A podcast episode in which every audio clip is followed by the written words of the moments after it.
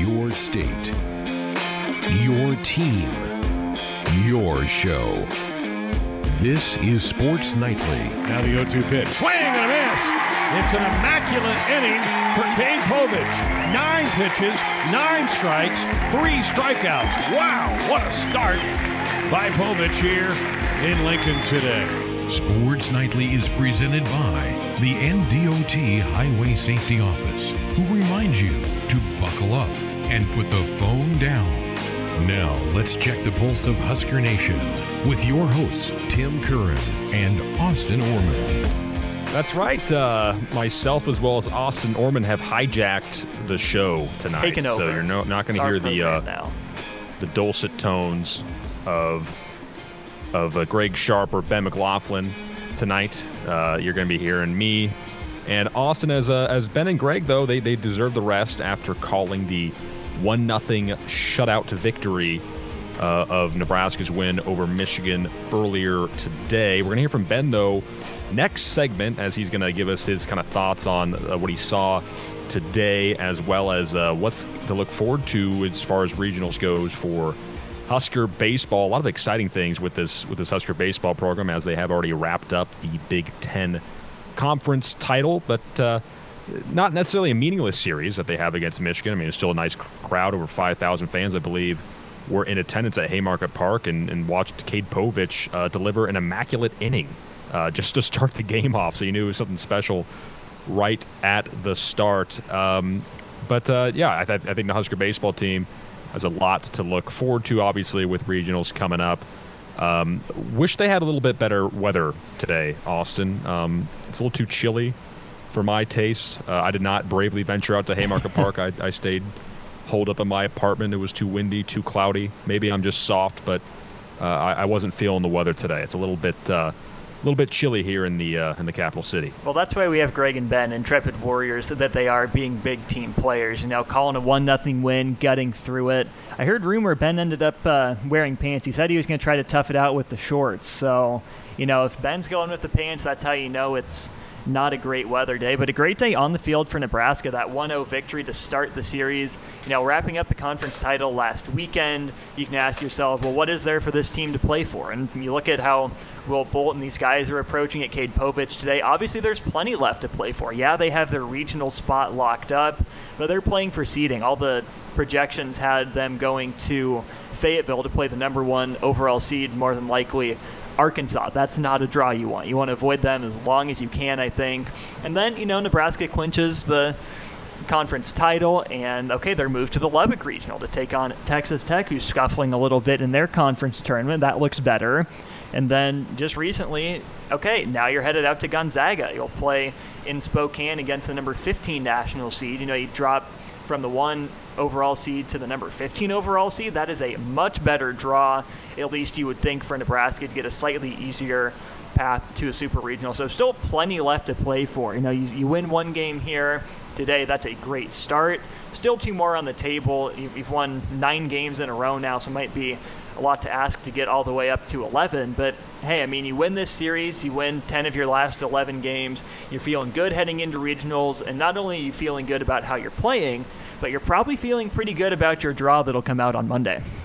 Yeah, I, I agree with all of what you said, and, and yeah, I, the, the one question I'm going to ask Ben as well, and I'll, I'll ask you, is to me, it's hard for me to, to, to figure out what has been the most impressive aspect of this Husker baseball team. Obviously, it was the pitching today, but at times the offense has really been uh, roaring. I mean, Max Anderson, especially at the beginning of the year, had just an incredible performances at the plate, ripping the cover off the ball. Brice Matthews has really picked things up. So has Griffin Everitt.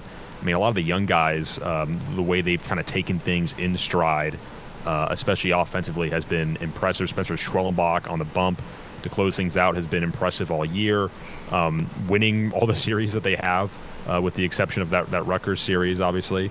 Um, it's been kind of an incredible watch. And even on the base paths, too, uh, mm-hmm. they've been aggressive and, and, and, and really played a complete performance. So I guess, uh, not to put you too much on the spot here, Austin, but when you look at this Big Ten title winning team, what aspect to you has been the most impressive? Because for me, it's it's hard to decide it to just one. I, I, it's it's all around. It's been impressive, but a lot of it has been great. Right. I think that's the most impressive part is that there isn't really a true huge point to this weakness. This is where you can get Nebraska thing. You know, you put the ball in play, defense has been really solid. I know Nebraska just won a one nothing game today, but it's a surprise when the offense doesn't come through. That's been really solid. The starting pitching's been pretty solid all year long. Cade Povich has dealt all year. Chance Roach has been pretty solid. Chase Shannon a little more up and down, but you know he's turned in a number of good starts. And the bullpen's been pretty darn solid as well. Spencer Schwellenbach on the back end. Jake Buns has become a go-to piece. Plenty of other guys that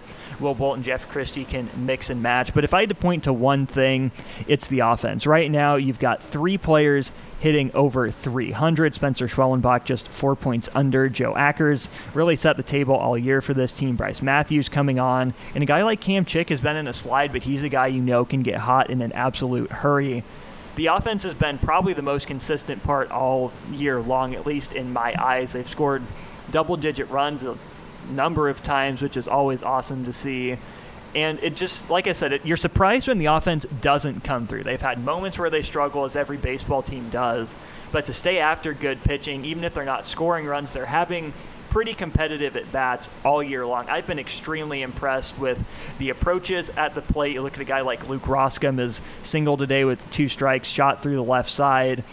His approach has been awesome to see. Max Anderson, like you said, ripping the cover off the baseball all year long. Jaxon Hallmark, Joe Acker at the top of the lineup have been great. Brice Matthews hasn't been trying to do too much from his spot at the bottom of the order, but he's come through in big situations. It's not one or two or three guys carrying the offense. You never know where it's going to come from on a given day, and the balance and the consistency of the offense, I think, is a huge part of what has led Nebraska to 30 wins with two remaining.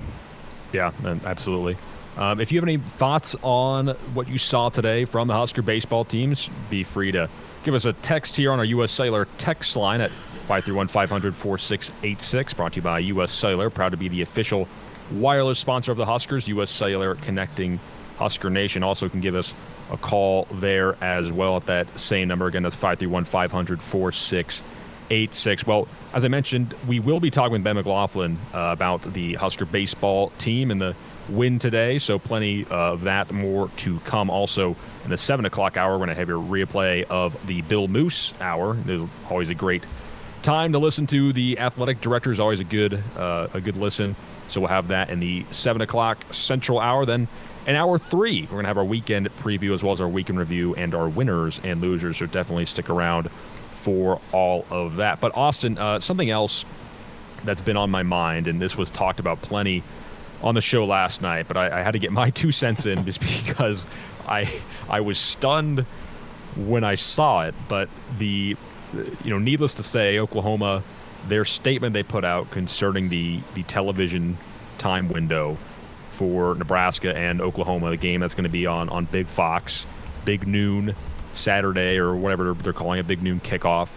Um, it, it was incredible, incredible in a good way, and also an embarrassing way. That a university would put out a statement about a television time window. Um, I mean, look, you can cry all you want till the cows come home about 11 a.m. kickoffs. I mean, Lord knows Nebraska knows what 11 a.m. kickoffs are like. Uh, Nebraska's had, uh, I haven't kept count, but virtually every single kickoff, save for only a one or two uh, each year, has been an 11 a.m. kickoff. And so Oklahoma wanting to take their ball and go home or just lash out and throw a temper tantrum over a TV time in an official statement, by the way. This isn't just like a, you can imagine an AD or the coaching staff or players or whomever um, getting worked up over an 11 a.m. kick. Yeah, you can understand that, but the idea that they're going to release an official statement over it, it is is incredible to me. But but more than that, because we we that, that much is obvious. I think anyone can can connect those dots, can can laugh at, at a statement like that. But I think more to the point, a few days before that, a few days before Oklahoma sent that statement out, there was uh, might have seen this Austin um, that ESPN Fox had declined early television negotiations with the Big 12 conference. Um, there, there's some rumblings about what might happen with the conclusion when that when that deal's up in a few years. I've got my own conspiracy theory that we may or may not get into um, if I'm feeling brave enough Um, Let it rip. Come on. the landscape the landscape is clearly changing and you get a sense that the tv providers are not happy uh, with the current state of things neither are the universities at least not oklahoma um, and i wanted to get your sense austin of, of what you might think will play out um, the next three four years in terms of TV rights. What, what, what is the future going to look like with people cutting cords, um, you know, and, and, and things turning to streaming? I mean, this this has a potential to completely upend the way we consume sports, and you know, ESPN and Fox and all the other TV providers not wanting to shell out to these conferences uh, the, the the rights money.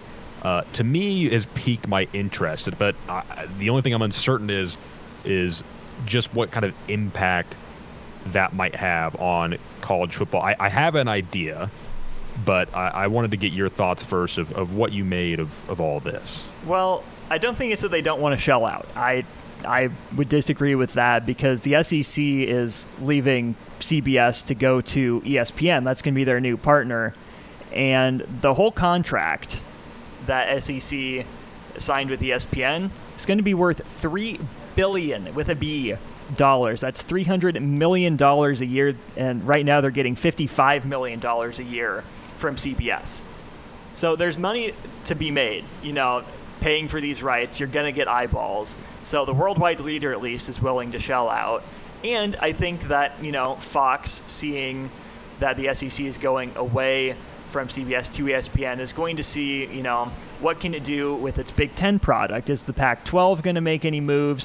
What does the landscape, you know, look like in a couple years? There's still a couple years of this contract, you know, left with the Big 12 and Fox. It'll expire after 2023. And part of the reason I'm also confused by that Oklahoma statement tying this together is because it's been a you know they're four years into their six year deal right now and oklahoma has had a number of big primetime games on fox's 11 o'clock slate. Red river rivalry with texas has been an 11 o'clock game.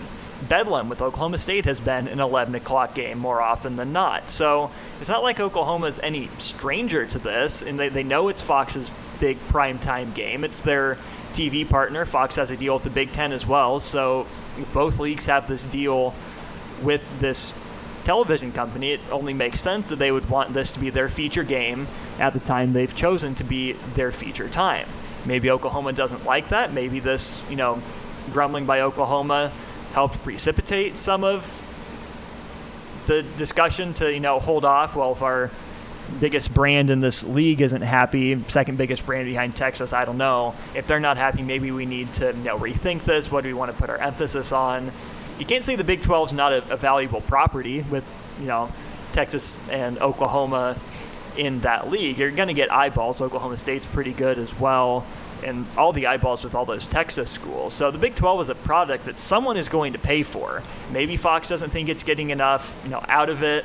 Maybe it wants to focus more on the Pac-12. Of course, they have a new commissioner and all the California schools, the Arizona schools in there as well. So I, it's not someone's going to shell out for it. I don't know if it'll be a three billion dollar contract, of course, but someone is going to be willing to pay for it, whether it's you know on a platform like YouTube TV or Hulu that's more streaming based. But of course, Maybe they TikTok, carry all the all the maybe TikTok, in, right? Amazon Prime, dances, right? You know, the Facebook Zoomers are Live. taking over. Um, I hope you're all prepared for that. By the way, um, the future of television is yeah, it's going to be everyone's going to watch, you know, football on their phone, and it's going to be on like a Twitch stream with someone you know yapping over it, um, you know, with a gaming headset on. Um, yeah, it, it, the future is dark, is what I'm trying to say. I, I wouldn't go that far. I don't think it's dark. I think it, it's changing. I know you're an old soul, so I can understand why you know you might. They shouldn't even televise games. I mean, not to lobby too hard for radio, but I mean, come on. Maybe they should only have like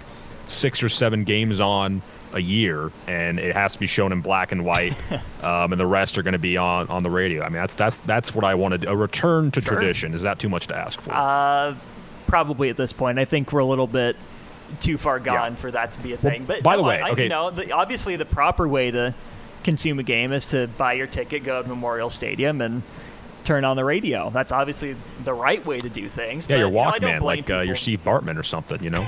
well, I, here's my end game because I, I know we're, we we got to take a break here soon, but I, I wanted to get in my my here's where this is all headed. And Austin, Um, I'm not sure how you feel about this idea, but I think you're going to see some type of conference realignment in a handful of years. Um, the reason being is that branding is absolutely everything anymore.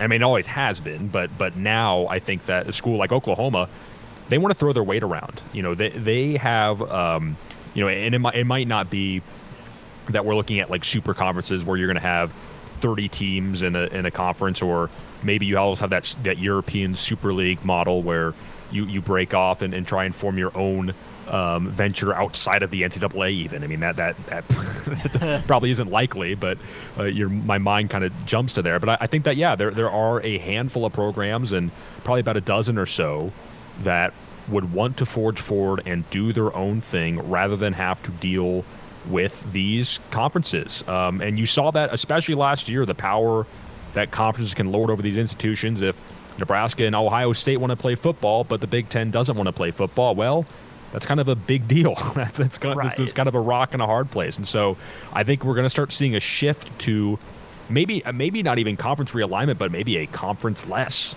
model well, I, of football. I, I don't know if I'd go that far. Conferences, I think, as big a tradition as you know, sport as college football is with its traditions. Conferences have been a big part of that, so I don't think conferences are going anywhere. I think you're not taking that leap with me. I, I, I'm not willing to go that far in that vein. I think the whole COVID pandemic trying to limit travel conference only schedules is going to push some of this you know potential realignment back. Obviously, it's been talked about since you know, the start of last decade when Nebraska and Missouri kind of got the train rolling. Texas A&M too, but I, I wouldn't be as surprised to see some teams you know leave conference, maybe form a new conference around you know name, image, likeness. Schools that are more forward thinking, like in Nebraska and Oklahoma, maybe even in Oregon, something like that. You know, that wants to hop on this train of name, image, likeness, take care of their players. That's probably going to be easier to do outside of the NCAA governing body. So I would be you know more interested to see what a potential NIL conference looks like more than a geographically proximate conference setup. Yeah, no, I think I think I think that's I think you're onto something. Well, if you agree with either myself or Austin, but especially if you agree with me, uh, feel free to give us a text at 531 500 4686 or a call as well, and we'll try and slip you on the program. Next, though, we are going to be speaking with our very own Ben McLaughlin, who was on the call today for Nebraska's 1 0 victory over the Michigan Wolverines. Don't go anywhere. Welcome back, Sports Nightly, rolling along here on a Friday night. Tim Curran, as well as Austin Orman, filling in for the big, lofty shoes of Greg Sharp and Ben McLaughlin. But Ben hasn't gone too far as he's joining us now on our Woodhouse Auto Family Hotline following Nebraska's 1 0 shutout victory over Michigan. Ben, there were a lot of questions and concerns surrounding where's the motivation going to be for the Huskers since they already locked up the Big Ten title, but uh, didn't look like this Nebraska team was was lacking any motivation today. Yeah, I don't think we expected it to be. I think, you know, this team is, you know, as Will Bolt always says, they just love the chance to, to play baseball. And that's what, you know, they were given an opportunity to do that today against a really, really good team, a regional, a regional team in Michigan a team that um, Nebraska has some history with, and I think that was enough to get them fired up. The crowd was absolutely phenomenal today at Hawks Field, and a lot of these guys are are playing their last few games here, so I think there was still plenty for the team to play for, and that showed up today. Yeah, uh, and of course the Wolverines were inexplicably ranked above NU practically the entire year. So I wonder if the uh, the big brain writers have figured out that uh, that might not have been the smartest move. Uh, but Cade Povich obviously really dialed in, as was Jake Buns and Spencer Schwellenbach. Um, has that been the most impressive aspect to you about this team? I mean, everything's been pretty impressive. Pitching, batting, base running, even has been solid. When you kind of take the 360 degree view of this team, uh, what aspect of it, Ben, has, has impressed you the most in, in 2021? I, I think it's their mentality. I mean, all the stuff that you mentioned is impressive. You know, their ability to hit the ball and, you know, their, their chaos on the bases and their ability to play defense, best fielding team in the Big Ten, and, you know, even the pitching, you know, those spe- specifically the bullpen you know they've all been exceptional this year. But I think it's just the, this team's mentality. You know they've faced some some forks in the road as every baseball team does in a season, and they you know when, whenever it comes time to you know make a decision and find out which direction your season's going to go. This team always cho- always chooses the right path, and you know they they bounce back. They have that that mentality that can get them out of those holes when they're not playing well. When you get swept at home against Rutgers, the first time you've been swept against a conference opponent um, from it, since mem- being members of the Big Ten, that's a decision to make. And, and what's happened since then? The Huskers have gone 10 and 1 since that stretch. So um, while I'm impressed with you know their ability to hit the ball and you know the, the ability to drive it out of the ballpark or hit gaps or steal bases or throw strikes, get punch outs, field the ball at a high clip, whatever it is. I think that's the thing that impresses me the most, and that's what that's what inevitably inevitably wins you games and helps win you championships. And you know, I think the Huskers, if they continue to have that mentality throughout the rest of the season, they'll be happy with the end result. Talking with Ben McLaughlin, who had a chance to call Nebraska's one 0 shutout over the Wolverines earlier today. Uh, what's kind of been the secret sauce, do you think, with this squad? It is senior weekend, and I wonder if that's been a difference maker is, is the guys who got that extra eligibility from the NCAA when their season got cut short in 2020. Do you think that has anything to do with the success the team saw this year, or do you think it's something else entirely? I think that it fits under the umbrella of the leadership, and Coach Bolt has been very vocal about that all year. That this team wouldn't be where it's at without the the leaders and the captains of this team. I'm thinking about guys like Joe Acker and Jaxon Hallmark and Mojo Hagge, and you know guys that have been around the block for a long time and you know know know what buttons to push with the new players, not just the freshmen, but the new players, the junior college transfers, and the guys that um, you know have been a part of this thing, haven't been a part of this thing for as long as others have, and when you have that type of leadership, that kind of feeds into what I was talking about earlier about the mentality. You have to have the players that kind of set that tone in the clubhouse, and they have that. And a lot of these players weren't happy with the way the 2019 season ended and the way that they lost that heartbreaker against Oklahoma State in the regional against Oklahoma City. This team, in my opinion, was one out away from potentially winning a regional, and I think I think they would have won the regional. Um, you know, that, that's that could just be um, me me blowing smoke, but I, I, truly think if the Huskers beat Oklahoma State that night, they're probably winning that regional. They're in the driver's seat. Um, and I don't think they like the way that that ended. And I think that still fuels them to this day and, you know, allows them to compete every time they're at the ballpark and not let uh, an emotional week like this last week, raising a trophy, uh, affect how they play in games like today. And it certainly didn't. Well, speaking of, of regionals, this is obviously a little bit of a bittersweet moment, I think, for the Husker baseball team, given that they were kind of robbed of an opportunity to host a regional with the NCAA unveiling those 20 host sites a little bit early after Nebraska had just got swept by Rutgers. Um, you know, was that a mistake in your eyes for the NCAA to kind of pull that move to pick those those host sites before the the season was finished, before the Big Ten title had been locked up? What was kind of the the reasoning behind all that? Well, I understand why they did it, and they did it because you know the health and safety protocols at the time. You know, it was only a fifty percent capacity, and they wanted to make sure everybody that was hosting a regional had the capability of doing so with the state and local governments, with uh, just the accommodations with TV, with fans. They, they needed to make sure that they could that they could do it safely. Well, then you know after they make that determination and they announce the 20 sites the NCAA then went and said, you know, it's it's now a local decision, and you can absolutely fill it up to, to capacity if, if you you know can do so, and your local governments are, um, you know, allowing you to do so. That's something that you can do. And that that that decision came a couple two weeks too late. If you're Nebraska, if the Huskers could find a way to win this series, um, there's no doubt that, in my opinion, if this was a normal situation, Nebraska would be hosting a regional. Unfortunately, that's not the case, and the decision's been made, um, and the, the, the 16 sites are are within the 20 that they announced, and we'll find out Monday what those sites are. Now, I, I wouldn't completely close the door based on how the weeks unfolded to this point of Nebraska potentially being a one seed um, in, in one of those regionals as a visitor there are other teams that I think are doing enough to grab a hold of all 16 of those sites, um, and I think there hasn't been as, as much chaos as there needs to be for a team like Nebraska to get a one seed. Uh, but if Nebraska keeps playing well, they should set themselves up at a fairly good situation in a regional to not have to face one of the top eight national seeds, which is, of course, what you want to avoid.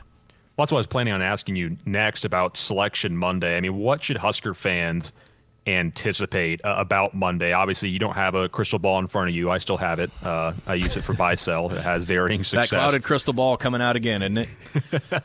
this is true. This is true. But in terms of seeding, even where they might be headed to, I mean, do, do, is there any indication yet of, of of any of that? Any any idea uh, that where Husker fans should be looking at where Nebraska might head or what, what their seed might be? Well, I'm I'm very confident Nebraska is going to miss, and I'm, this is going to be a conservative guess here, at least the top five national seeds. I'm very confident of that, and I think even with the win today, you could probably press that out to the top eight national seeds. Nebraska shouldn't be in those regionals, so you're going to avoid Fayetteville, you're going to avoid Nashville, you're going to avoid Austin, Texas, you're going to avoid Oxford, Mississippi, you're going to avoid you know all those death traps down in the SEC um, in your first round, which is which is big, and and you're probably going to find your way potentially into a non-power five uh, regional. You know, that could be an ECU, that could be a Gonzaga, that could be, you know, any of those Conference USA teams that got a host. A Charlotte earned a host. You know, that could be any of those situations um, that that are in front of Nebraska. I, I'm a firm believer that Nebraska is going to be a solid two seed, one of the higher two seeds. Um, I, I, like I said before, I think there's been enough done by the 20 host site teams to where we're going to fill all 16 with ones and not have you know, a visiting one seed. So I think Nebraska is going to be a two seed, and I think they're probably going to get a favorable, uh, you know, regional in terms of who is the one seed.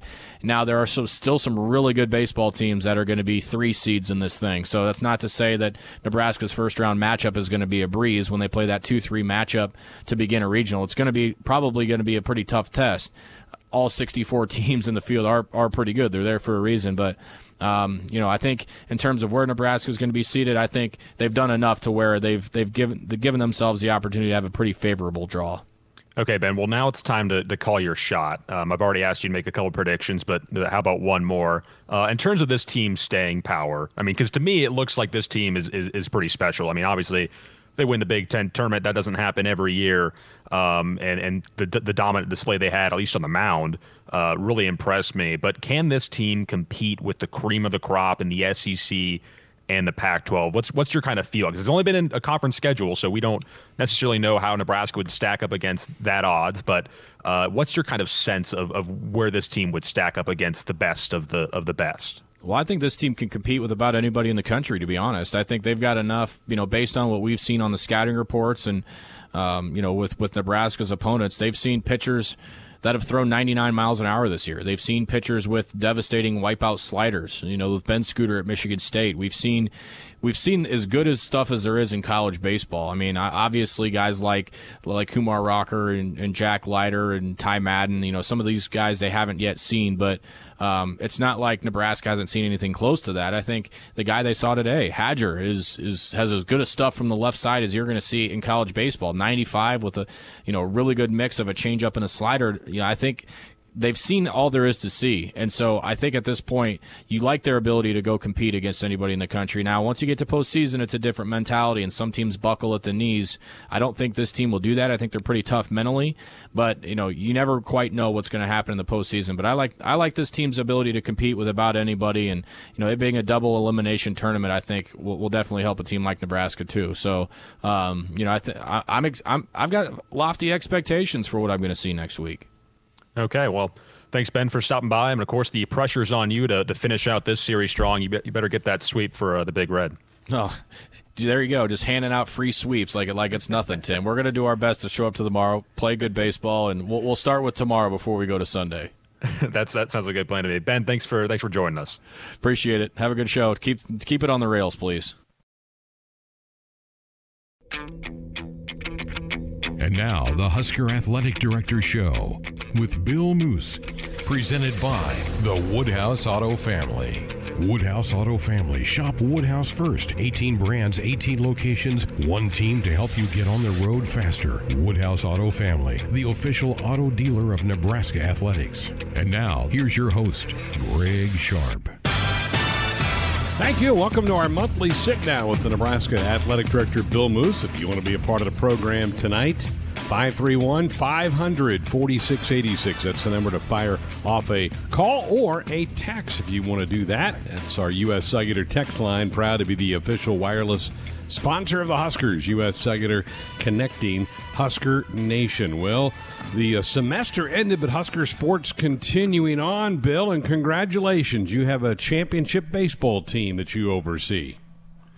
Well, uh, uh, that that's uh, a source of pride for all of us, and and uh, what a what a great story! I mean, the the, the entire story, the uh, weekend story, the Will Bolt story, the um, the Big Ten playing a a, a non-traditional uh, conference only schedule. I mean.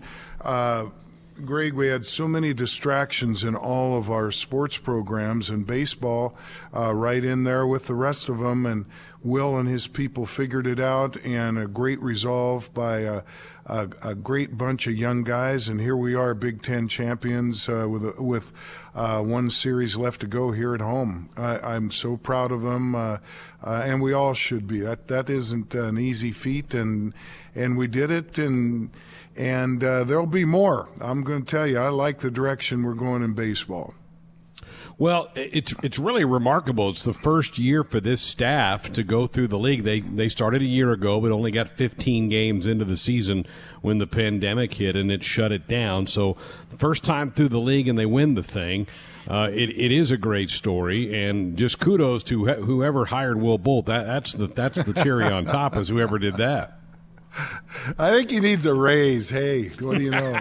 uh, no, I, I tell you, um, uh, you you look again, and, and you're right on top of it, uh, calling the the balls and strikes. It's um, uh, it's it's um, even more special because it, it, even though it was a condensed season, it was a longer Big Ten season. Having played everybody and uh, there's this is a tough, tough conference in every sport. Baseball is no exception. So, um, hey, we we, uh, we have great momentum there. And as we as we talk this evening, Greg, and, and you look at, at what we accomplished in this um, in this year, that uh, again. Uh, we hope we never have one that's anything like it. Is pretty impressive when you put it all together, and uh, we'll, we'll talk about that as we go through the program. Three more home games left, and I know you'd love to see some big crowds out there. I, I, told the, the couple of the coaches after the game, I said, This is fantastic. The only thing that I really wish we could have done this at Haymarket Park in front of our fans, but you, you don't you don't pick and choose when you can win a title. You do it when you can do it, and they got it wrapped up in Bloomington on Sunday. But uh, my guess is, Bill, there'll be a few folks coming through the gates this weekend to watch this team and salute this team for what they did. Hail the conquering heroes. Uh, we should pack that place. Uh, we're going to open the floodgates. Um, I want the photographers there. This is a celebration. I know we got to take care of business. And you and I have both seen uh, instances where a championship's been wrapped up and uh, kind of go to sleep. I don't think this group will do that. And this is a fine Michigan uh, ball club. Uh, they're going to come in here and, and they've got some things to prove. We got to protect our home uh, baseball field and, and get after it. But uh, looks like the weather's going to hold out nice, and and uh, let's have a huge crowd, hopefully all three days, and uh, really celebrate this young baseball team and what they've accomplished this year. Fantastic. Bill's with us for the hour tonight, 531 500 4686. In fact, let's get to the phones. Richard and Lincoln, you are up first tonight with Bill Moos. Good evening. Richard, are you there? Well, maybe Richard got gun shy on us, so we'll try to get Richard back We'll try to get back to Richard. Maybe he uh, went walked away from his phone. You said we, we have a lot to talk about tonight, Bill. A lot has happened in the last three or four weeks since we last had you on. And next on my list is that a big announcement that you made a week or so ago that Ireland is back in play. The Huskers are going to go over there to open the 2022 season. This was something I don't think you ever gave up on, did you? This is something you wanted to get done. Well, I really did, and for uh, a little bit different reasons in some respects. Uh, for the upcoming one in 22, as to the 21 uh, that we had scheduled against Illinois. But um, I just think that this is a wonderful experience for our student athletes and and also for our fans. And um, as we've talked about before, when we first having these conversations on on uh, the early game in Ireland, uh, these people want Nebraska. They want us because uh, of our, our great following and the, how well we travel. It doesn't matter if, if we're going to Northwestern or Iowa or Dublin, Ireland. Our people are going to be there.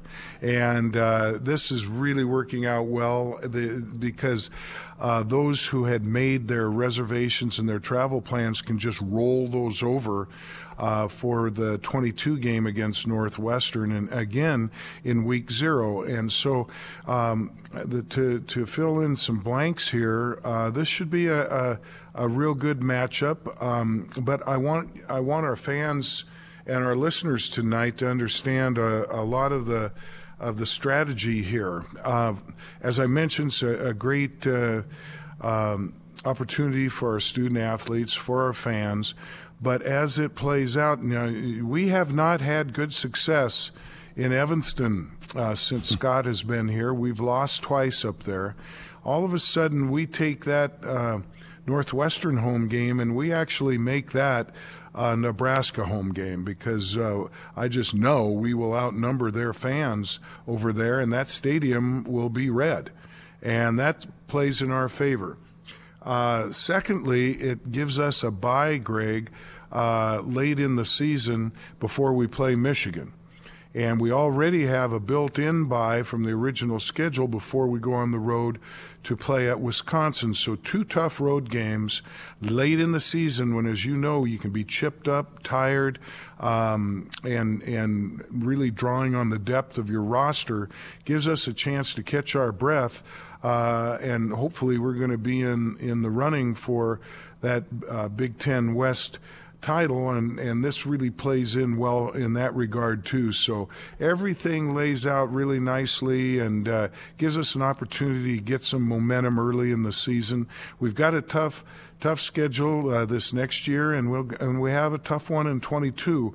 But uh, this gives us a chance, I really think, to uh, uh strategically uh, be ready to play some big games with a few more days to prepare. Fans can go visit the website collegefootballireland.com to get information about travel, packages, tickets, and all the details. Again, collegefootballireland.com. Let's try Richard in Lincoln again. Richard, good evening. You're on with Bill Moos. Hello? Yes, sir. Hello, Richard. Yes. I have a question for the athletic director. Um, what plans are being made to send a portion or all of the University of Nebraska Cornhusker marching band to the game in Ireland? Well, we uh, are in, contracted to have uh, the band there. How many? Uh, is still up in the air. It's going to be a while before that's probably decided. But ideally, we'd have our entire marching band, which is uh, the pride of Nebraska and very impressive. I, I'm a I'm a big fan of our marching band and our spirit groups and all of that. So uh, we will have a presence, and uh, how many and how long uh, they'll get to stay still way too early, and and the costs are not uh, anywhere near uh, ready for us to evaluate all of that. But we will have a presence with our marching band, Richard. Did that take care of you, Richard? Okay. Thank you, sir. Appreciate the phone call. Speaking of the, the band and the cheerleaders and the, the dance squads, it was so great to see them, Bill, at the spring game on May the 1st. And I know it wasn't the full band that was there, but just to have a representative of that and kind of bring some of the sights – and sounds of college football. Um, uh, Scott Frost, I think, said it best after the game. He said he needed he needed that day to see all those people again, and all of those people, I think, needed that day as well. What were your thoughts about the way the spring game got pulled together? Well, it it uh, it was heartwarming as I drove in uh, through the Haymarket and such to see it crowded, people in red and smiling and uh, on into the parking lots where uh, it looked like days of old, and and uh, it, it, was very special. and um, I actually choked up a little bit because uh, these fans of ours are are um, they are uh, unequaled in in college athletics and more specifically in college football and uh, they hung with us. They know that we fought to try to get them in Memorial Stadium. Uh, that didn't work. Uh, we continued to fight, fight, and now it looks like we're going to be able to have 100% capacity this fall. And I have every reason to believe that the sellout streak will continue. Uh, we're tracking right now, and we're having very, very uh, good numbers in regards to season ticket renewals. But as we got into the venue itself and to, to see the Spirit Squad, to see Herbie, to hear the band and see people enjoying and clapping and um, getting back to what we're used to, um, it, it, was very, very rewarding and satisfying and really uh, gives us a little skip to our step as we go into the summer and be back in fall camp before we know it. Very good. Uh, buckle up and put that phone down. That's a reminder from the NDOT Highway Safety Office. You alluded to uh, season ticket holders have been uh, they've uh, been approached. They, uh, the renewal process is underway. Uh, what about if somebody wants to get on a waiting list? Are you to that point yet where you want to get some people on a on a backup list in case you have some openings for football tickets in the fall?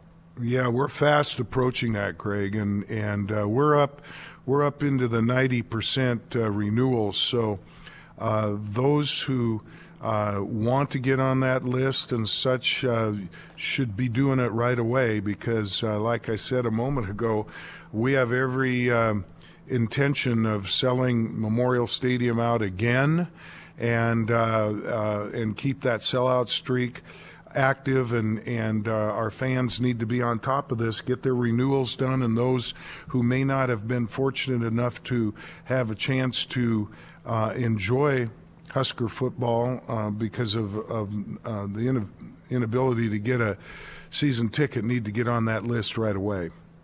Very good. Again, Huskers.com slash tickets. If you have some thoughts, interest in Husker football tickets, that's where you need to go. And uh, if you are a season ticket holder, get your information filled out and get it back to the athletic department. Your state, your team, your show.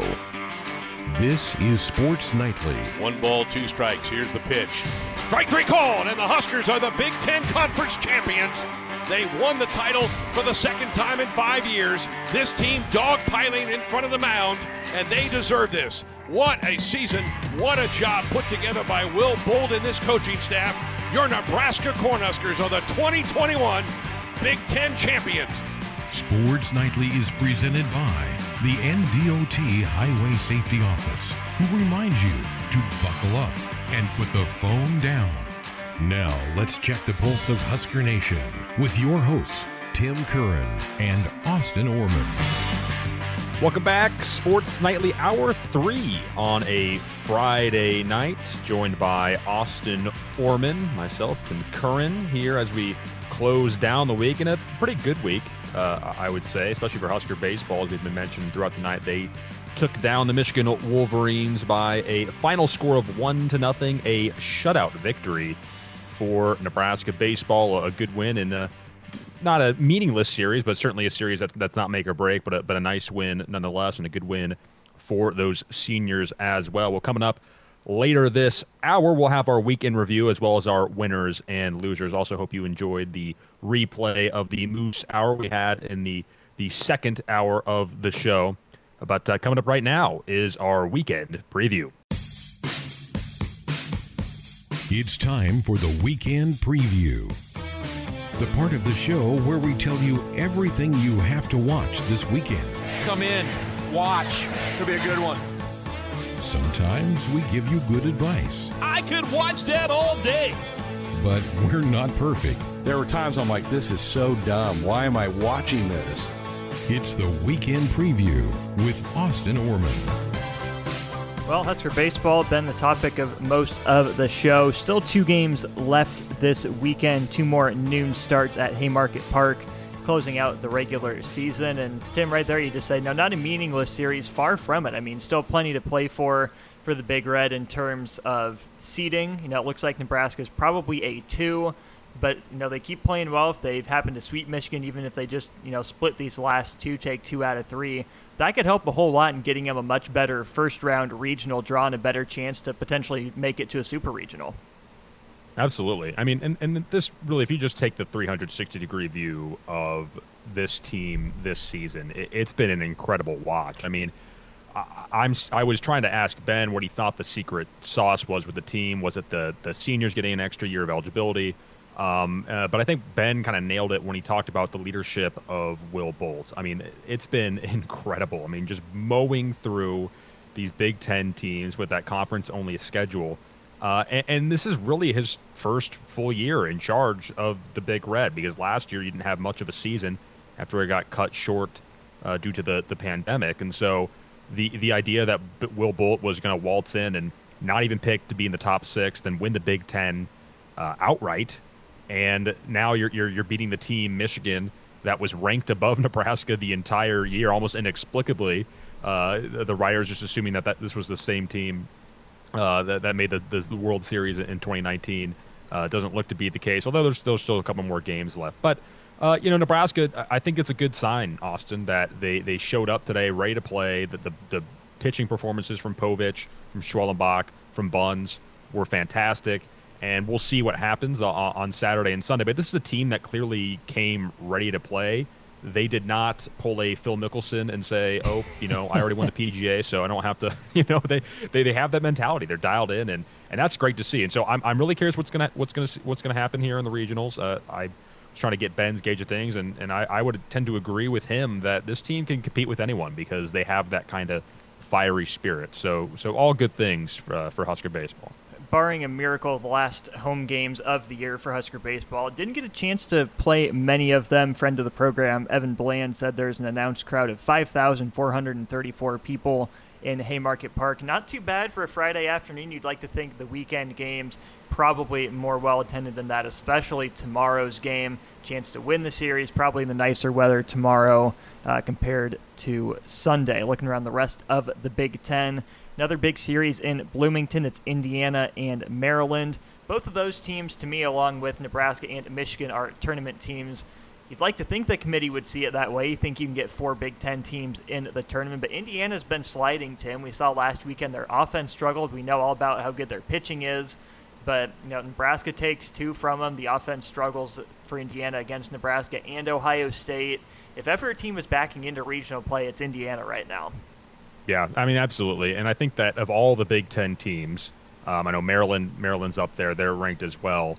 Um, Indiana definitely fallen. They're they're now behind Michigan, I believe, in, in the conference mm-hmm. standings, and, and Michigan's been on the on the skid a little bit. So um, yeah, I mean, of, of, all the things, that the Big Ten gets a lot of flack uh, as a conference for its baseball performance, but with, with Michigan having made the, the College World Series in 2019, and also just think that, again, we haven't seen the Huskers stack up against other uh, talent from outside their conference, but I think you can safely assume that having won 30 games uh, in a conference only schedule uh, and, and on a nine game win streak, I believe, it, it is is impressive enough, and and maybe the the NCAA uh, may or may not take note. Obviously, Lincoln not selected as one of the regional host sites, which uh, was obviously a bare disappointment for, for Coach Bolt. But I think that's that's more just chalkboard material. And they played, as you mentioned, they played good teams.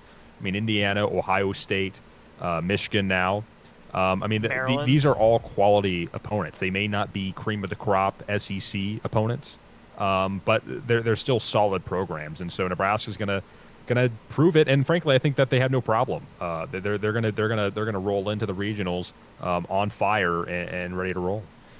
If ever there was a fifth team going to get into this edition of the NCAA tournament, would be Iowa. The Hawkeyes on the road at Michigan State got a win to keep their chances as good as possible. Purdue hosting a pod with Minnesota and Penn State. Game already been pushed back a couple times, suspended in the third inning. Purdue and Penn State. So those two teams will have to finish that game and then the other couple games of the pod. A lot of squeezing in to do in West Lafayette. Elsewhere in the Big Ten, it'll be Rutgers hosting Illinois and Ohio State hosting Northwestern. While the Big Ten's playing the rest of their regular season this week, conference tournaments elsewhere across the country. Of course, the Big Three, the SEC, the Big 12, and the ACC. And Tim, Nebraska doesn't have to worry about it too much, but if you're, you know, Indiana or Maryland or even Iowa, you got to watch out for some of those, you know, non-power five, power six conference bid stealers. Who's going to win their conference tournament, steal an automatic bid? Not, not a lot of these Big Ten teams seem like they have much margin for error on the bubble at all. So if you're you know, Indiana, if you're Michigan, if you're Iowa, you really want these favorites to win these these conference tournaments to keep bids out there for you. Well, it's bubble season, SCN, as they say. And this was one of the things uh, that was brought up uh, earlier in the year when Nebraska was still trying to crack that top 25 and they were rattling off all those victories. I think a lot of people had the perspective, which is understandable, of, you know, who cares about the rankings?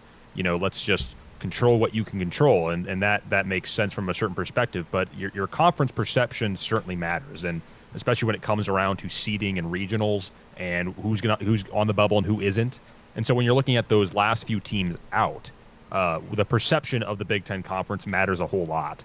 Uh, and now, should that be the case? That's a that's a discussion for another time. But all this stuff matters, and I think Nebraska played it perfect by frankly just taking care of business uh, on the field when they when they had to by winning outright. So yeah, those are the teams. They're going to need some help, and, and they're really really going to need it, given that the Big Ten conference uh, has not always enjoyed the uh, most stellar perception from the writers and, and, and elsewhere. From college baseball to the pros, busy weekend in Major League Baseball. We'll start up in the Northeast and work our way around the country. It's the Phillies and the Rays in Tampa Bay. The Rays had their 11 game winning streak snapped in game one of the series with the Kansas City Royals, but they won the question, next wasn't two. it? Thirteen, I believe, was the was the number Ben wanted at uh, in terms of in terms of uh, winnings a row. So I think. Uh, well, he said 11 bullet. in a row by the All Star break. Mm, okay, well, was the question. So some team has to get back to that Rays mark. The Rays up two games in the win column, one game in the standings on Boston, and up two games on New York. That's a heck of a race early on in the AL East. Boston's really come out of nowhere to be second place in the division. They led it for a little bit, but Tampa Bay has regained control of it. Those Red Sox will host Miami this weekend, and it's the Yankees at the Tigers. So definitely the easiest series for the number two and three teams in the AL East. Bottom of the AL East is the Orioles. They'll be at the White Sox. The most interesting thing about this series, the new White Sox City Edition uniforms, mostly black. They kind of look like the Clippers black uniforms, uh, at least to me. Have you seen those yet, Tim? I've not. I'm firing up the Google machine right now, and ooh, the South Side with the pinstripes. You know what? You know what? I think I could learn to like these. Um, you know, they're a bit. I don't want to. They're unique, uh, different. Um, but yeah, no. You know what? Uh, th- those are those are pretty crisp. I think I, I think I could. Uh, I think I could uh, see see myself wearing that. Not that I'm a Sox fan, but You're a you Tony know, La Russa fan, so you'll wear it to rep him, right? I want a La Russa South Side uh, City jersey. Uh, ship that to me now, please. White Sox, if you're listening. Doubt they are, but hey, we'll see if we can get lucky. Elsewhere in the AL Central, my beloved Kansas City Royals, Josh's beloved Minnesota Twins. There's a buy sell question writing on this. Need the Royals to pull through here. Got Royals got to take four of the seven for my answer of a sell to be correct. Josh, of course, rooting for a buy wants the Twins to take four out of seven. Twins have nowhere to go but up. They've been playing a little bit better. The Royals have leveled off a little bit. Big series in the AL Central. Elsewhere in the Central, it's Cleveland hosting Toronto. Moving on to the American League West, it's the Angels at the Athletics. And hey, maybe the Angels will be able to take the right bus to a different Bay Area city this time. What a saga Shohei that Ohtani was. got caught out. I mean, can you blame him? The California traffic situation. Not that I live in California, nor have I visited in, in many years. Uh, I, I feel bad for that man. Uh, had to catch the BART train. Uh, I mean, he, he did all he could, but was scratched from pitching duties uh, for missing missing the pregame pitching warm up. So, uh, R.I.P. Sorry, Shohei. That that's uh, that that's a that's a tough one. So, for those who weren't paying attention, don't know about this story, Shohei Ohtani was scratched from his start. Angels beat writers start wondering what the heck's going on. Ohtani has been injured, so there was some worry that you know he was hurt again. Not the case. The Angels say, "Oh, there was there's an accident on the Bay Bridge. You know, he just didn't get to the stadium in time to get through his full pitching routine." Well, the San Francisco Public Transit Twitter account saw that and said, "Nope, everything was on schedule." So no accidents or anything affecting this area, this bridge. So the Angels are, you know, tail between their legs a little bit, and turns out they just took the wrong bus, ended up going the wrong direction for a little bit, got all turned around. So Shohei Ohtani slated to pitch tonight. Elsewhere in the AL West, it's the Rangers on the road at the Mariners. They have the team worst batting average in the major leagues under 200, but it's the last AL West team with the biggest series in that division. The Astros are hosting the Padres right after they got done hosting the Dodgers. Tim, you take a look at those American League West standings. Houston's climbed back into second place. They're five games over 500 right now, only a game and a half behind Oakland. I wasn't big on Oakland coming into the year. I thought Houston was going to be a lot better than they started out. But man, this is a tough stretch for them. Series against the Dodgers. We know that rivalry from World Series past, and now the Padres. Big road in front of Houston. Yeah, well, I, would have to go back and consult where my where my prediction was, but I believe I picked the A's to win the West. So right now I'm sitting pretty. No surprise there. Um, a little bit surprised the Angels haven't fared better. I guess Shohei's been hurt. We just talked about his fiasco. Trout's on the DL. With that, yeah. So they're, they're, they've had some injuries, uh, and they're seven games back. So it's it's certainly not over for them, but uh, certainly some ground to make up. But the Athletics, I, I was fairly certain I picked them to win the AL West. I'm not going to look it up just because I feel like I, I think that's right. I think I picked them to win it, and I don't want to be proven otherwise. So uh, right now, I'm feeling pretty good about myself. We'll move on to the National League. Uh, the Reds are at the Cubs in an NL Central matchup. Pirates hosting the Rockies, and your beloved Cardinals on the road at the scuffling Diamondbacks. But three absolutely huge series in the National League this weekend. The first one of them is Milwaukee and Washington. Of course, a great National League wildcard game not all that long ago. Man, we've heard from Lane about all the issues the Brewers are having uh, with injuries. Christian Yelich, Lorenzo Cain been on the shelf a little bit. Uh, some pitchers on the shelf as well. Tim, they're looking up at your Cardinals, three games back. How are you feeling about your cards in the Central? Well, I feel strongly because, again, speaking of predictions, Josh did just confirm I did pick the A's as well as he did uh, to win the AL West. I also picked the Cardinals to win the NL Central. It was pure homerism right there. The only team I'm really worried about catching them is, is of course, uh, uh, the Cubs. Only a half game back.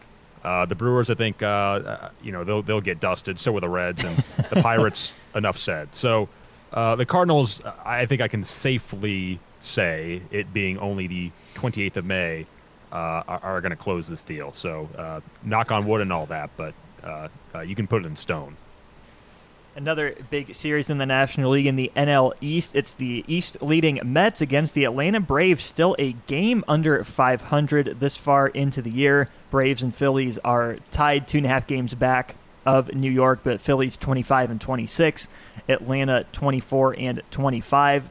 Tim, I've been a little underwhelmed by that whole division so far this year. I thought the Mets would be better. I thought the Phillies would be better. The Braves would be better. Miami's about where I thought they would be, as is Washington. But if Atlanta wants to make a push, this has to be the start of it this weekend against the team in front of that division. Which I'm surprised. I mean, Atlanta again. I, I was a, a pretty high on them coming in to the season. Now that's a that's a stacked uh, NL East. I mean, the Phillies, the Braves, the Marlins, even the Nationals. I mean, they're all in the hunt right now. The Mets, they might be in first place, but they're not really sitting pretty uh, the Phillies Braves are, are, right in that mix. So uh, I think I think the Braves will get his turn around. And again, I do believe I picked the Braves to, to win the NL East. And so, given how my other predictions are going, I would fully anticipate that to happen. So I'm not as comfortable calling that shot as I am with with the Cardinals, but uh, we shall see. I think they'll get there. Then out west, it's a California clash between the Dodgers and the Giants. Dodgers sit a half game back of San Diego in the West right now. San Francisco one game back of the Dodgers. I think that's the best race right now, Tim. Any three of those teams would be in first place in yeah any division in baseball right now. So pretty pretty clearly the three best teams in the league all in one division. San Francisco's frisky. I don't think a lot of people saw them coming. We anticipated the race between the Dodgers and the Padres, but I hope for entertainment's sake this three-team race keeps going throughout most of the summer. Yeah, I, I, hope you're right as well. I do think San Francisco will drop off. I don't know if that's just a gut feeling, uh, but because I, I, think Padres and the Dodgers are just a cut above the rest. Uh, but the, the Padres again, I, I, think I did I did pick them I believe to win the NL West, and so I'm not surprised uh, that they're in first place right now. Of course, it's only a half game lead that could that could change tomorrow. So, uh, but again, again, I think that that NL West is is extremely stacked. That is one of the strongest uh, divisions I think in, in baseball. So. um, yeah, not not super surprised to see that it's tight right now. And and, and as you said, uh, it's certainly a three horse race. But I would fully anticipate the Padres to hang on to this. Uh, but the Dodgers, they're going to be in that mix all year. So uh, definitely going to keep a close eye on the NL West. From the diamond to the hardwood, NBA playoffs in full swing. We'll start with tomorrow's games. It'll be the Bucks looking to sweep the Heat in the day's first game at 12:30. The Heat humiliated the Bucks in pretty public fashion last year, and then fall to the Lakers in the finals. Milwaukee's looked really good through the first three games of the series. Denver stole game from Portland last night. The Nuggets lead the Blazers two to one in that series. Basically, no guards available for Denver, but when you have the presumptive MVP Nikola Jokic, that tends to make life easier. Other Saturday game in the East is Philadelphia at Washington. Of course, that series shifts to Washington now after the instant Philadelphia where Russell Westbrook got some popcorn dumped on him. Russ wasn't looking for a snack. He was not very happy with that fan. And then the Jazz and the Grizzlies tied up at one game apiece. That series now switches to Memphis. On Sunday, it's the Knicks and the Hawks. They sit at 1 1 headed to Atlanta. And Tim Trae Young is making himself a villain, shushing the crowd after game one. Knicks give it back to him by shutting him down in the second half in game two. This is your classic defense offense clash, and I think the best of the East first round series. Absolutely, and as he deserves. I mean, that hit that buzzer beater or close to it uh, in game one. So you know, I, I think I kind of like that. You know, you want someone to play the heel. And if it's going to be him, um, I, I'm more than okay with that. I, I, I like a little bit of drama, especially for me, someone who's more of a casual, if I could even call myself a casual NBA fan, I, am more than fine uh, with him turning that on. So, so good for him, I'd say. Elsewhere on Sunday, it'll be the Lakers hosting the Suns for Game Four. Not the same series at all without Chris Paul at full speed, of course, hampered by that shoulder injury and his shooting shoulder. The Lakers basically aren't even guarding him right now. That really changes the calculus for Phoenix. Back east, it'll be Brooklyn and Boston from TD Garden. Brooklyn, I think, is my East favorite right now, Tim. I know Philadelphia has been the one pretty much all year, but it's hard to deny the talent of the big three and even a few of those role players that Brooklyn has. Well, we were speaking of villains earlier. I think the whole team, uh, Brooklyn, uh, are villains. And yeah, Brad Stevens, now they're down 2 0. Probably should have taken that uh, fat salary that Indiana offered him to, to, to, tuck his tail between his legs. So no, I mean, I, I think that, yeah, the Nets, I can pretty comfortably say they have this locked up. And you're right. I'm looking at the rest of the field uh, in the East, and, and I don't think anyone really stacks up well against the Nets. So the Nets, yeah, this could be theirs to lose. So we'll, we'll see. We'll keep an eye on that as it progresses. The last NBA game on Sunday is out west. It'll be the Clippers and the Mavericks in Dallas. Game three of that series going on tonight with Luka's Mavericks up two to nothing over Kawhi and PG's Clippers. Of course, the Nebraska connection there, Tyronn Lue. Man, I really hope the Clippers get it turned around for Ty Lue's sake. This would be a major inflection point for the Clippers. They come in with the rest situation with Kawhi and Paul George. It looks like they got it all put together, and then they basically forget how to shoot once the playoffs start. That's been the Clips' big issues. And I'm not a big hockey guy, but supposedly the NHL playoffs are still happening. Uh, tomorrow, you have Game 6 between Toronto and Montreal in the North. Then game one of the second round series in the East will be the New York Islanders and the Boston Bruins. Tim, your uh, St. Louis Blues fandom is well known on this program, but I also know you're a Patriots fan. So are the Bruins your, your second hockey team behind the Blues, or do you not have a second love? No, I mean heck no, especially not the Bruins. Um, I don't think I have a, a second hockey team. I mean the Golden Knights are, are fun as a. I mean they're almost like a Josh uh, throws EA his hands Sports. up in despair. Right. They're like they're like an EA Sports create a team franchise. Is kind of what they remind me of. Uh, no, I mean I can't I can't confess to have any type of strong enough hockey following to have a second team. Um, I, am no Tampa Bay. I, know, I do know I dislike the Lightning simply because our own Ben McLaughlin uh, enjoys to watch them play. So. Um, no, I, I, think I can. My, my only rooting interest from here on out is rooting against the Avalanche, who uh, swept the Blues out of the playoffs and uh, of course, rooting against the Lightning as well because there's no there's no reason why Ben needs to have an extra pep in his step. That's that's a, that's absurd. So, uh, no more rooting interest left for me. Although I do enjoy a little bit of NHL playoffs, but uh, obviously a bitter bitter end uh, to the Blues. So I'm, I'm still smarting from that. Well, those Colorado Avalanche have the first game on Sunday. They'll take on the winner of tonight's uh, Golden Knights Wild game. That series went to seven games. So you're you're pulling for the Knights, Josh pulling for the Wild. We'll see how that turns out with Game One on Sunday, and then a potential Game Seven between Toronto and Montreal, also potentially in the wings on Sunday. We'll finish it up with the Charles Schwab Challenge down in Texas. We had a buy sell question on this. Greg asked if uh, Phil Mickelson would make the cut or not. Does not look like it's trending that way for old Phil. As of last check, he was four over par. Looks like the cut line will be one over. So that tournament's about halfway through down in Fort Worth, Texas. And that's the weekend. There you have it, folks. Everything you could ever want and more. Well, you're forgetting one thing, aren't you? Is the uh, the Championes, the Champions League final, Chelsea Man City. What you're not tuning in, Austin? I didn't even know that was a thing. I didn't know they had a final.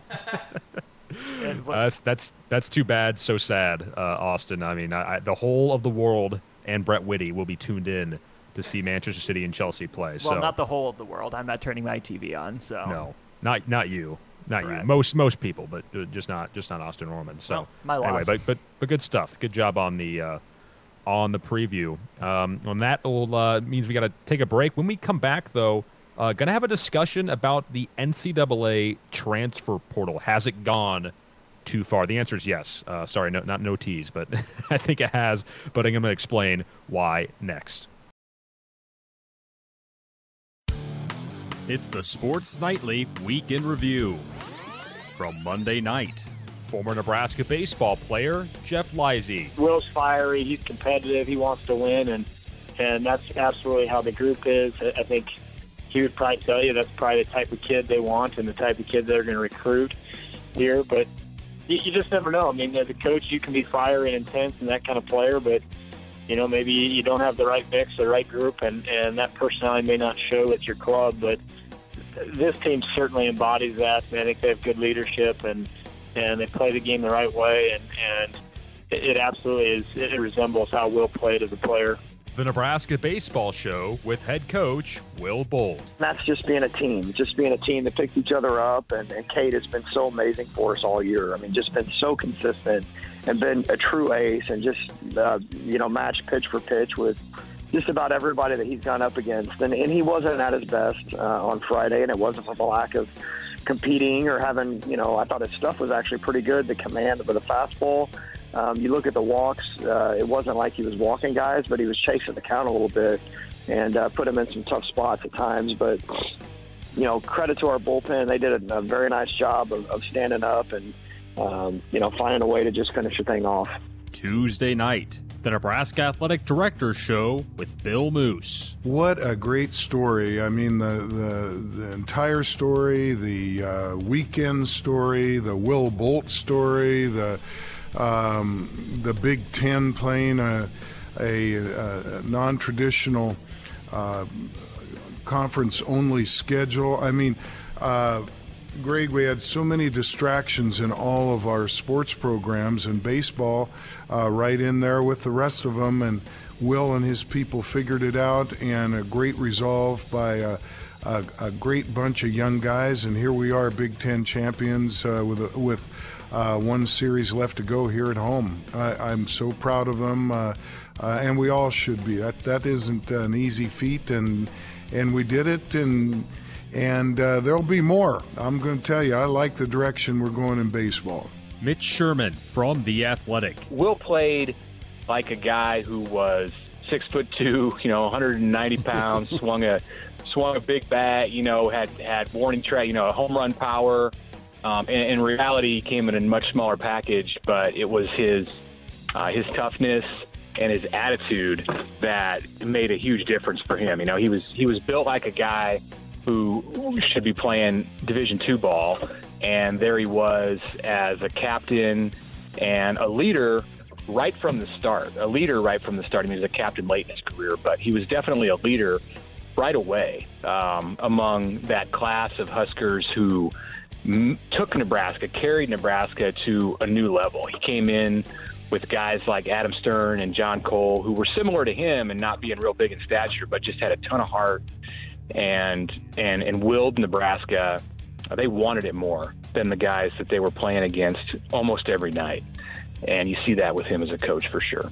Nebraska track and field coach Gary Pepin. We thought we had a chance to be battling Iowa for the championship, and and so we were uh, real disappointed that, that we only ended up fourth. And at the same time, we had eight people in that meet uh, that would have scored high, that would have moved us into an easy second position, but they were either most of them were at the meet and either got hurt at the meet or didn't get to the meet and, and so some of those factors we, we couldn't control. So I felt like that the the women did not have a good meet at all. We're going to have to get a lot better. I thought the men were on the right track. We just we just weren't quite good enough that day.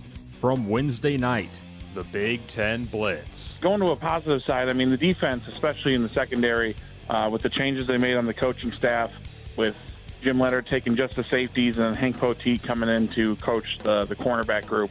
Uh, you could see the improvement of both groups, getting that individual attention and getting some more, you know, individual time with each coach and a little more one-on-one time with those coaches. You could see the, the physicality at the line of scrimmage from both positions, uh, their improvement on the ball down the field. There's a lot of stuff in that secondary to be happy about, and I think the the amount of experience they have at both of those spots coming back is, is a big plus for them. So uh, lots of stuff that came out of spring, and I think the Badgers feel pretty good about what they're at right now. Nebraska basketball recruiting coordinator Shannon Lum. I've followed him loosely prior to Nebraska. I've heard of his career. I knew Matt beforehand, so I knew about his career with Matt. Um, but all I've ever heard about is good things about Coach Hoiberg, and it's not even just basketball. Most of the good things I hear about Coach Hoiberg were about him as a person, a family man. Um, he's kind, fair. You know, you, you got to get the job done, right? And you have to work. But assuming you know you're a good person, there's a great relationship you can have there with Coach Hoiberg, and um, if you kind of read up on his past, he just the people I've tried to connect with and say, hey, do you know who he is? And even if you didn't know him, I heard from different GMs and, and other people around the business, hey, like I don't know him, but I've never heard anything bad about him, and I've kind of heard good things about him from other people. So that's kind of like the research I did behind that. Major League Baseball insider Lane Grindle. They're really good. They've got great pitching, great pitching depth. Uh, they have very good numbers from a bullpen standpoint. Uh, they're one of the best bullpens statistically in baseball, and they've got a great lineup with a lot of different options in it. I mean, right now they don't have Trent Grisham, they don't have Manny Machado, and they just keep on plugging along. They're they're really talented. That NL West is going to be some showdown over the course of this summer between them and the Dodgers. And I know the Giants are in there right now. I I think they're going to have a hard time keeping pace with those two teams over the course of a full season. But right now, the Giants are are screaming and yelling at all of us, saying, "Don't forget about us," because they keep hanging in there too. Thursday night, former Husker Jeremiah Sirles. Some things on offense that I really thought too is I love Samori Toure in the slot. I think that he's going to be an absolute mismatch nightmare for some guys that play in the slot there. He's got the experience of playing the outside receiver if we need him to bump out there, but I think he's going to do phenomenal being inside lined up there and do a lot of things with him in the motion game, the jet game. I, I promise you, Scott Frost and co are looking at him going, man, this is this could be a really fun gadget, but also we know he can run routes really well. And then the big one that everyone loved is Omar Manning, right? You get a chance to see him on the field with the end on the side of his helmet, and you can feel his presence when you're down on the field. I was down on the sideline during the game, and he walks by, and you're like, yeah, that's an NFL wide receiver right there that has potential to do amazing things here. So those are kind of things that really stand out.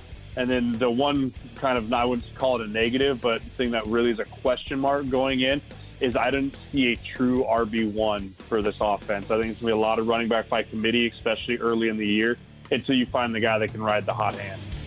All of our guests this week joined us on our Woodhouse Auto Family Hotline. Sports Sunday Hotline brought to you by Woodhouse Auto Family, bringing you more choices in brands, locations, and service. Experience a difference. Purchase with confidence. This is Woodhouse. Also, thanks to Josh Hilkman, who put together the week in review as he does each and every week. And when we come back, don't go anywhere because we're going to have our winners and losers. That's next.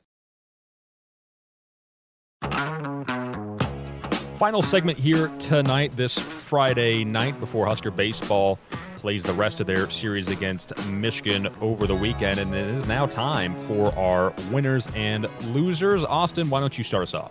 All right, so my winner is the Milwaukee Bucks. They got ousted in the playoffs by the Miami Heat last year, pretty embarrassing fashion, much bigger goals than what they had this year. They are out for vengeance. They trade out Eric Bledsoe for Jrue Holiday, and seems to have made a difference so far. The Heat uh, have looked pretty bad thanks to Jrue Holiday's efforts. Bucks lead that series three nothing. I know a couple Bucks fans are pretty happy for them, looking to put the finishing touches on a sweep or at least a gentleman's sweep this weekend. My loser, the Chicago White Sox. Tim, we talked about their new jerseys. I don't like them all that much. I, I know Nate Rohr doesn't like them because they're new. Um, but also, they renamed a lounge in their stadium. It was called Loretta's Lounge. This Loretta had worked at um, the, the White Sox park for 60 years, and they just renamed this section away from this beloved employee that everyone knew by name, knew by face, would come chat to for Tony La Russa, who not only already had something named after him in the stadium, but has not really endeared himself to Chicago fans at all. So my winner, the Bucks, my loser, the White Sox. Oh come on, La Russa can have anything he wants after him. Uh, you know that's that, that, that's my boy. That Nah. is my boy. Uh, all right, Josh, who's your who's your winners and losers? All right, my winner is Cade Povich, the immaculate inning to start the game earlier today against Michigan. So, unbelievable effort by that young man. Also went seven strong, didn't give up a run. So, he's pitching well, which is what the Huskers need going into the postseason. My loser actually was going to be the same as as Austin, the White Sox, but I guess I'll have to move on to something else.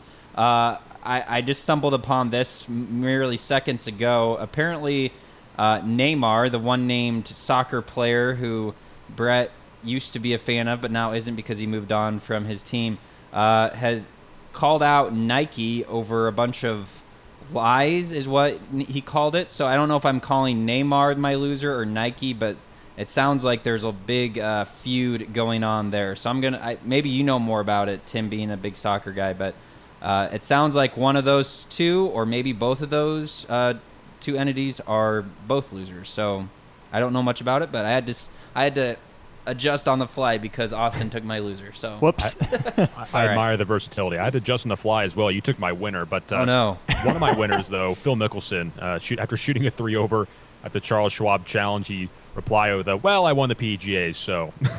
it's like, well, maybe not exactly a winning mentality, but uh, fair enough. Phil going to take that victory lap with his uh, win there. Also, uh, my my loser. Uh, we already talked about this earlier in the program, but uh, Shohei Ohtani. I mean, come on, man. Uh, he tried. He was in. Uh, had the had the accident, or rather, was in the bus and, and, and was the, the traffic was backed up significantly. Tried to get on the BART train, uh, that didn't work out, and got scratched from the lineup. So, um, be better, uh, Shohei Ohtani. But uh, that is all we have for the week. Thanks so much for joining us. My thanks to Austin Orman for helping me drive the bus here, and also for Josh Oakman for producing this one. And hope everyone has a great rest of their week.